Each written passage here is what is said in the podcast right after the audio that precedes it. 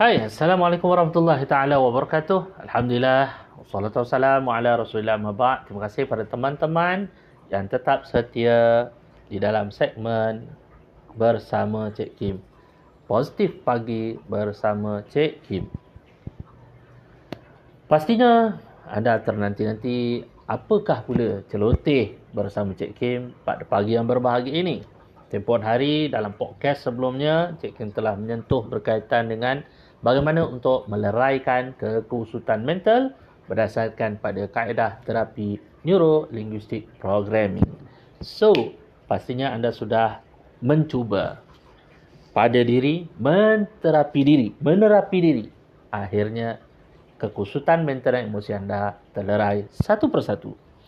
Ada orang datang kepada Cik Kim dan bertanya, Cik Kim, macam mana saya nak menyelesaikan isu depresi saya, kemurungan saya?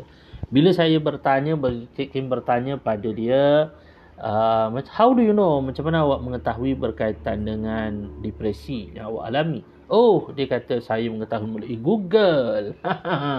Teman-teman rahmat Allah sekalian, please stop daripada mengetahui tentang simptom-simptom yang berlaku pada diri bila kemurungan melalui Google.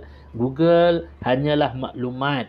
Namun yang mengesahkan betul-betul diri terkena depresi adalah doktor pakar, psikiatrik, clinical psychologist ataupun anda boleh bertemu dengan terapis kesihatan mental.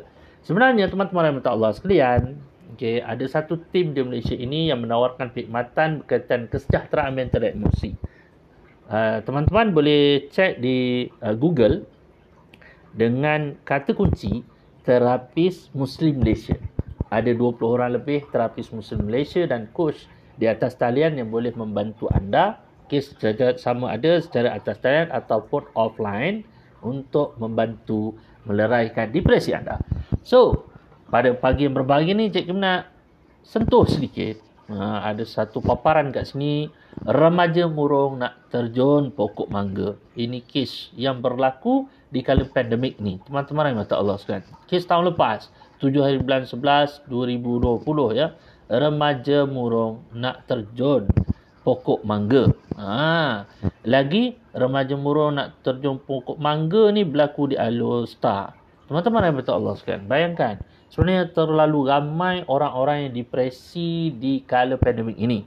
Yalah maklumlah ada yang kena buang kerja, ada yang bisnes uh, tak dapat nak berjalan dengan baik dan sebagainya. Akhirnya berlakulah peningkatan gejala kemurungan yang disebut sebagai taufan depresi.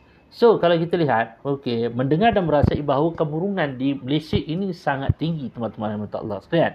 Berdasarkan saringan media sihat Kementerian Kesihatan 2017 di Klinik Kesihatan dan Komuniti, data menunjukkan 273,203 orang yang mengalami berkaitan dengan apa yang disebut sebagai depresi. Dan dia buat lagi di kalangan pelajar tingkatan 4 samplingnya 253,196. Maka yang dapat dikesan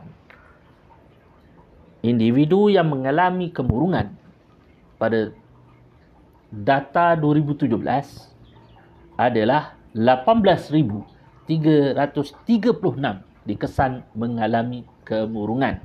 Dia ada empat peringkat di situ eh. Okey, kita lihat. Uh, mendengar dan merasai bahawa 11,811 di tahap ringan, 1,682 orang di tahap teruk, 3,680 orang di tahap sederhana. Maka kalau dilihat di sudut pelajar tingkatan 4 pula daripada saringan itu 1163 orang pelajar tingkatan 4 yang mengalami kemurungan. Ya, nak beritahu bahawa isu-isu kemurungan kat Malaysia ni bukan main-main teman-teman yang Allah sekalian. Ianya kadang-kadang bila kita bercerita berkaitan isu kemurungan dan sebagainya, rakyat uh, rakyat Malaysia kita ni kadang dah tabu atau tak nak dengar. Oh, ini semua ngarut. Semua tak boleh pakai. Ini mental-mental ni tak ada. Ada yang berkata pada Cik Kim, Cik Kim saya tak percaya wujudnya depresi. Saya tak percaya wujudnya kemurungan dan sebagainya. Yang saya percaya adalah hanya orang yang beribadah betul-betul dia terelak daripada isu kemurungan. Teman-teman yang Allah sekalian berdasarkan pada clinical terapi yang dijalankan di Cik Kim Training Consultancy ingin memberitahu bahawa depresi tidak maksudnya depresi tidak kenal erti siapa. Sama ada dia Pak Ustaz, sama ada ada uh, Pak Ustazah, sama ada dia alim ulama dan sebagainya. Depresi boleh menyerang siapa sahaja. Maka teman-teman yang minta Allah sekalian, Ha, bila disebut uh, seperti ini, okey, stigma, kita ni berstigma. Orang Malaysia ni banyak dengan stigma. Stigma kemurungan. Kemurungan awak ni dibuat-buat. Sebelum ni okey aja. Itu stigma. Kemudian, buat apa saya nak bawa anak saya jumpa pakar psikiatris? Anak saya bukan gila. Ni stigma juga. Stigma orang kita lagi berkaitan dengan depresi ni dah jumpa Pak Ustaz, Tok Bomo, tak baik juga. Bila ditanya dah rujuk pakar, jawapannya tidak pernah rujuk. Sanggup. Ada satu kes yang Cik Kim uh, training konsultasi kendalikan. Ada satu kes di mana dia sanggup simpan anaknya yang depresi selama 10 tahun.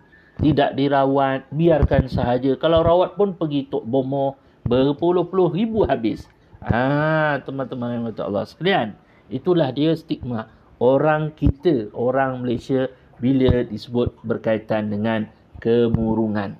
Ha, dia sangat sangat malu lah bagi mereka ni kebanyakan yang Cik Kim uh, temui klien-klien ni uh, parent-parent dan sebagainya ramai parent-parent tak boleh menerima anak dia mengalami kemurungan dan sebagainya. Baik disalahkan uh, orang-orang ataupun benda yang luaran yang menyebabkan anaknya kemurungan. Baik sebenarnya teman-teman yang berkata Allah sekalian solusinya sudah ada kerajaan dah sediakan. Ada 22 pusat mentari di seluruh negara yang membolehkan kepada anda yang terkena taufan depresi maka anda perlu mendapatkan perhatian uh, kesejahteraan mental emosi anda di klinik ini 22 pusat mentari di seluruh negara di bawah Kementerian Kesihatan Malaysia. Namun bila Cik Kim tanya kepada klien-klien yang datang di Cik Kim Training Consultancy, Cik Kim dapati bahawa mereka tak nak pergi ke tempat-tempat seperti ini kerana stigma mereka. Bila aku pergi ke sana, sepertinya aku ni orang gila. Sebenarnya teman-teman yang minta Allah sekalian, untuk pengetahuan teman-teman, pergi ke klinik psikiatris bukanlah anda orang gila. Tidak. Ini nak memberitahu bahawa anda kena cek mental anda. Anda kena cek emosi anda. Barulah diketahui bahawa anda ini mengalami depresi ataupun di sebaliknya. Ha, sebab tu di Game Trainer Consultancy kita menyediakan juga ujian saringan minda sihat untuk mengetahui tahapan tekanan anda. Untuk mengetahui tahapan anda punya anxiety, kebimbangan dan anda perlu juga mengetahui tahapan kemurungan anda.